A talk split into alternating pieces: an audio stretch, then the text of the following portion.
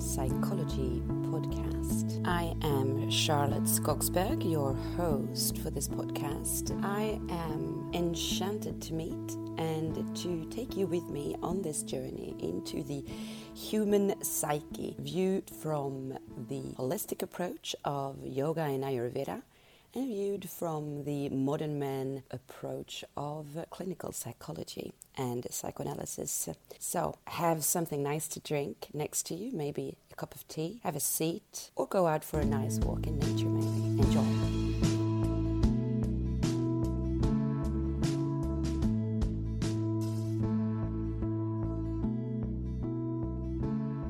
In this episode that focuses on psychology, I'm going to speak about feeling tired. I'm actually going to speak about feeling tired today and also next week, because today I want to speak to you more about what we would call the psychic tiredness. Let's look at the idea of being tired. It's as if being tired is the new normal, right? Or the new black, if you will. But why? How come we are so tired all the time? And I would want to talk about two types of tired, all right? The tired psyche and the tired body. I don't necessarily separate the two, but we can approach being tired from the two perspectives. So, since I'm speaking psychology today, I'll speak of the psychic fatigue. Now, what does that imply?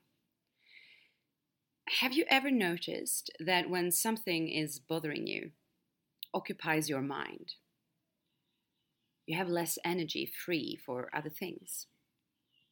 Or when you finally get to solve something, to, to speak with someone where there's been a conflict, an ongoing conflict, you might even get to the point where you share shed some tears during the talk, and then afterwards is this huge sensation of relief. It's the same reason that some patients can feel really tired, for instance, at the end of a therapy session. I've had this quite a lot. Something is released, some tension that existed is released. Now, in the spiritual circles, in the spiritual communities, you will often hear the word energy, and it actually exists within the Freudian concept as well. Freud spoke about the psychic energy.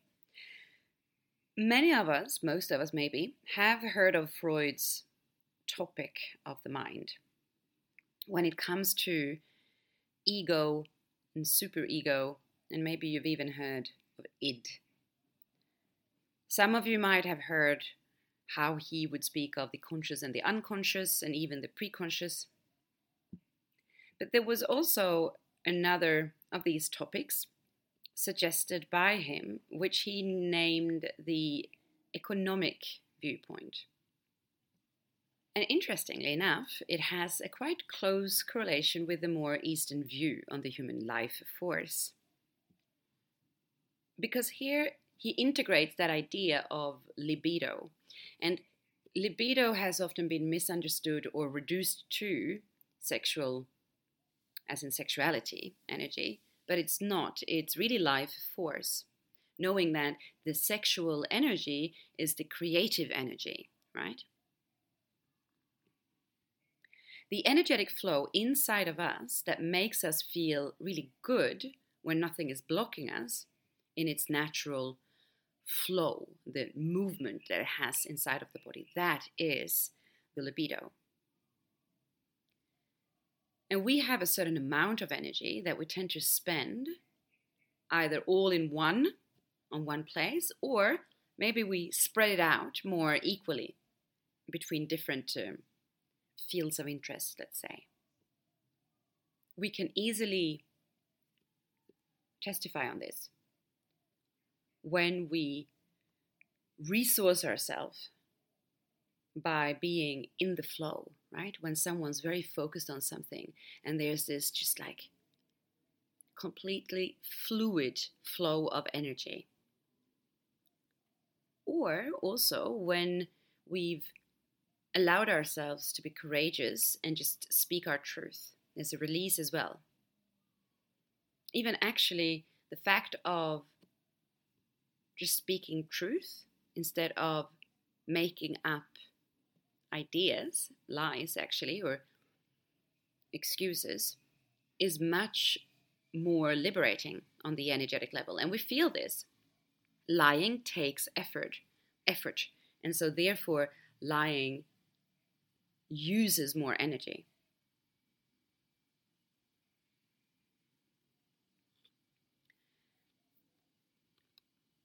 So when we notice that we are constantly tired, there we have a different kind of testimony. But it's one that tells us that for some reason that energy is not flowing freely. We're not liberating our energy, our libido. So, where is that energy? What's happening to it? It is actually being used to withhold something very important, something very powerful, that we need all the forces that we have in order to push down and keep down our unconscious.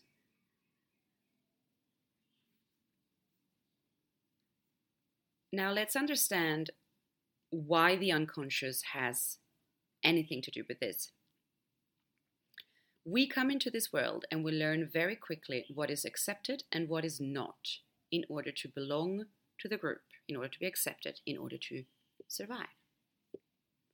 This means that we learn what parts of us need to be eliminated, disappear.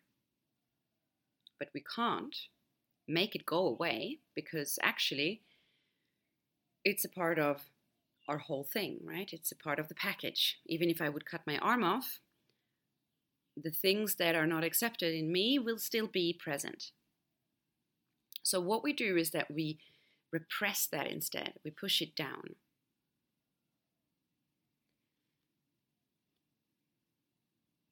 We are very well instructed with the model of reality given to us by the people who care for us. This means our parents, our family, friends, it means even teachers and mentors and whatnot else.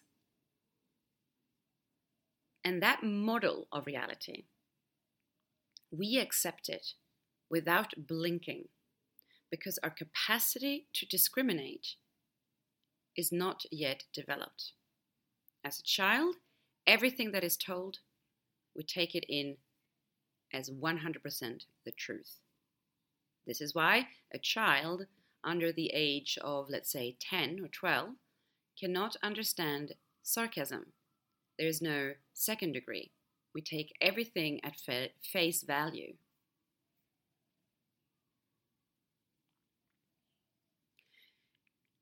And what you have accepted here is this model, no matter how much it will make you suffer later, that model will stay intact.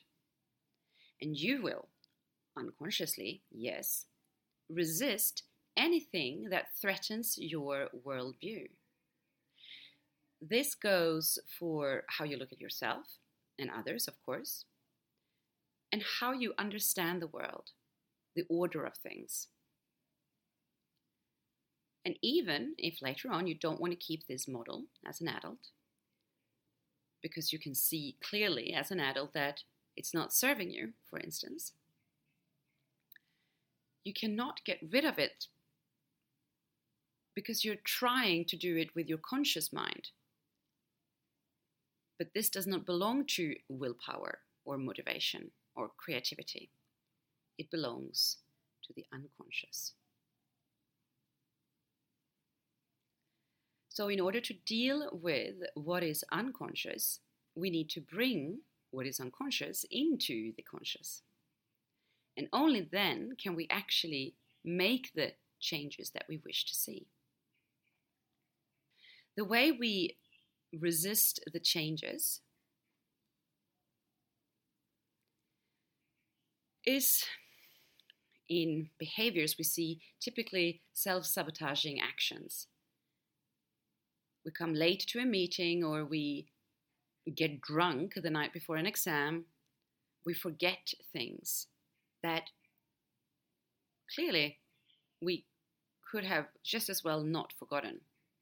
You know how there's things you forget and then there's things you don't forget? Anything that is, let's say, holding us away from just the pleasure principle of things can be therefore subject to resistance, to forgetting it, to doing something else, to just not seeing what's in front of us. Anything that might be a big change in our lives, that might bring a new vision of ourselves, to make us question the model that we've had, that we will resist. And so, how do you think that this resistance is executed inside of you? Well, we use all that energy to keep the door to the unconscious shut. In the unconscious lies those parts of us that could allow maybe for that change to actually happen.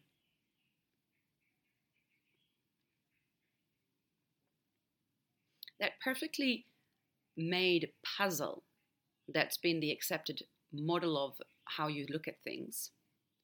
Whether you like it or not, it doesn't necessarily mean that you have a good view of yourself in this one. It could also be that you're the black sheep, for instance, or it could also be that you're the lonely wolf, whatever that expression is. And then later on, you're sitting there and you don't want to be the black sheep and you don't want to be on your own. Yet you keep doing things that makes you stay in that position because that's the model that you've accepted for you.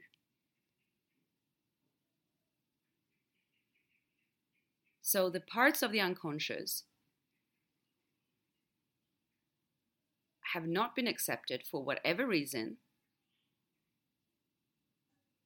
And so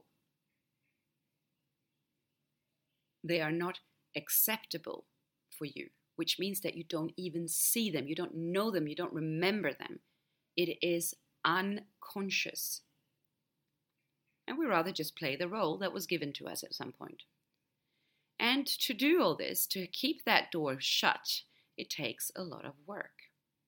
So that drive, the libido, the drive for life, which can then we can call it sex drive actually, just don't misinterpret it. That force does not care about what society finds acceptable. It's spontaneous and it's joyful. It expresses itself completely freely. Look at animals, for instance. And Freud would call this action that we have of repressing the energy the censorship. And the censorship of course, is not 100% um, functional. It lets small things sips out here and there of the repressed energy. And this is actually what we call the symptom something that expresses itself that we don't really make sense of. It's very often that, actually. Things in us, in the way we do things, in the way we say things, habits that we have, different addictions maybe, that we just don't make sense of. That is what we would call a symptom, for instance. And if it doesn't make sense to us, it means that the sense is hidden. So, Freud called um, whatever this censorship is letting through, actually, and pardon my pronunciation in German for this one, Fehlleistung and that has been translated into parapraxis in English. In French, um, there's not necessarily a group word for it, but they would speak of the verbal slip and the actional slip, if you will, acte manqué, which is like a missing action, which I think is quite good, or the well known Freudian slip, which is just the verbal slip actually, lapsus in French. Anyone who is a Friends fan will not forget, of course, the I take the Rachel of Ross when he was actually marrying Emily, right? So that would be the verbal slip. And then, of course, there's the interpretation of dreams. So the different, those slips there that I was talking about, that can be, yes, the saying the wrong word or doing something like you really want to buy a new phone, but you know that it's not really the rational thing to do because your phone still works pretty well. And so, though you decided not to do it, you keep, well, just making it fall, even though you really consciously not try to until it actually breaks.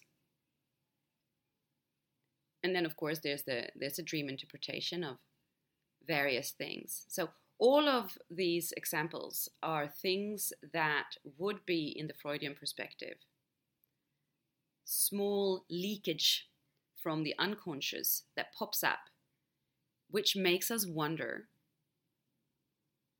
why we said that, or why we did that, or why we dreamt that, or why this happened. So, the easiest, of course, would be to just release the pressure of pushing that door in and let the unconscious fully emerge out, which we are completely incapable of doing. So there's this conflict constantly of trying to make sense of things while, without realizing that we're doing it, repressing it.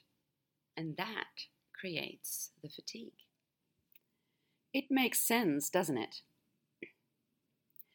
Because just imagine that you would have a conscious conflict that was just ongoing. It's really draining. Or imagine this you're a a teacher in a classroom and you're trying to control the students, and then there's this one student who just won't be controlled and who's just making a lot of noise and being difficult. It makes it so that you, the teacher, needs to spread that focus you have in order to teach the other students just partially on them and then very much on trying to maintain and control this difficult student. It's exhausting. And that is what we go through on a daily basis, each and every one of us. It does not exist a person living with us in society who does not have the mechanism of repression of pushing down things into the unconscious. Simply because if we wouldn't, we would go completely crazy. Hmm, brings a thought into your mind, maybe. What about these people that we label as crazy? Yeah. So, actually, I've been speaking about this normal personality structure now for a few weeks the neurotic structure. And actually, when it comes to the psychotic structure, that capacity to repress memories, which is what the neurotic people do, well, it just doesn't take place the same way for the psychotic person.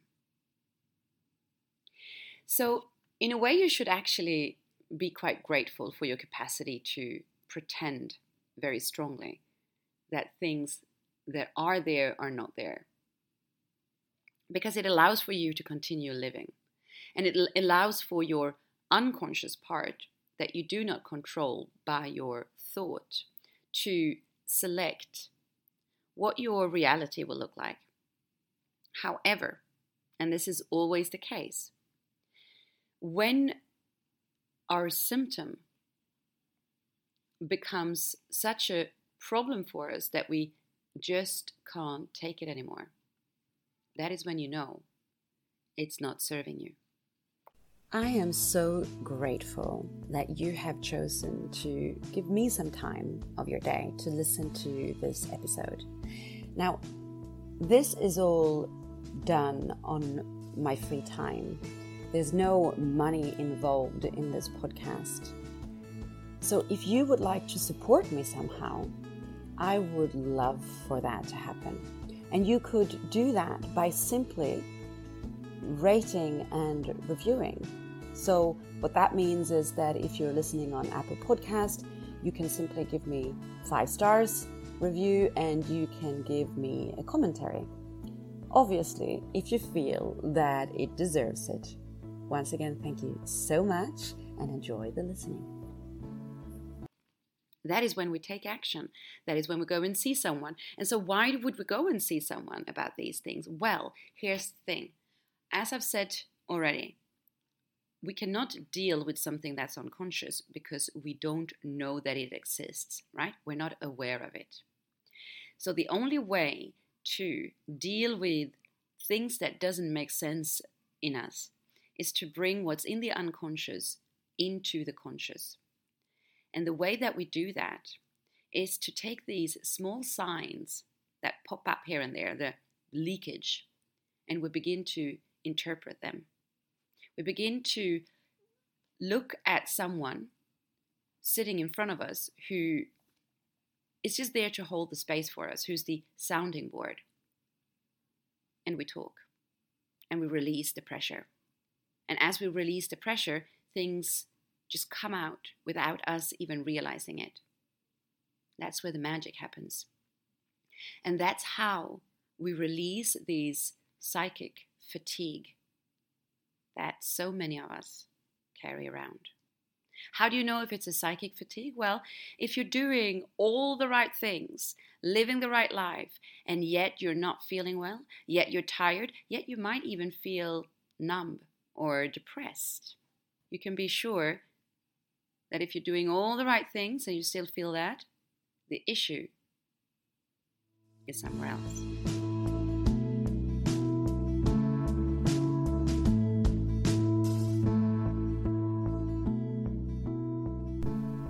Thank you so much for choosing to listen to this podcast and this episode. I am very grateful. If you enjoyed this and you think that other people could enjoy this, please help me to spread the word. Share this episode on any channel that you have of social media or messaging. And even more so, I would really appreciate if you know one other person who might benefit from my words today specifically. Take that one minute it takes to simply share this episode with one person. Remember that there's a human being on the other side of your phone, of your earpods, of this microphone. And I would love to hear your thoughts on what I've been talking about. So please leave a comment. Send me a message directly if you wish. This is Charlotte. This is me. See you next time. Namaste.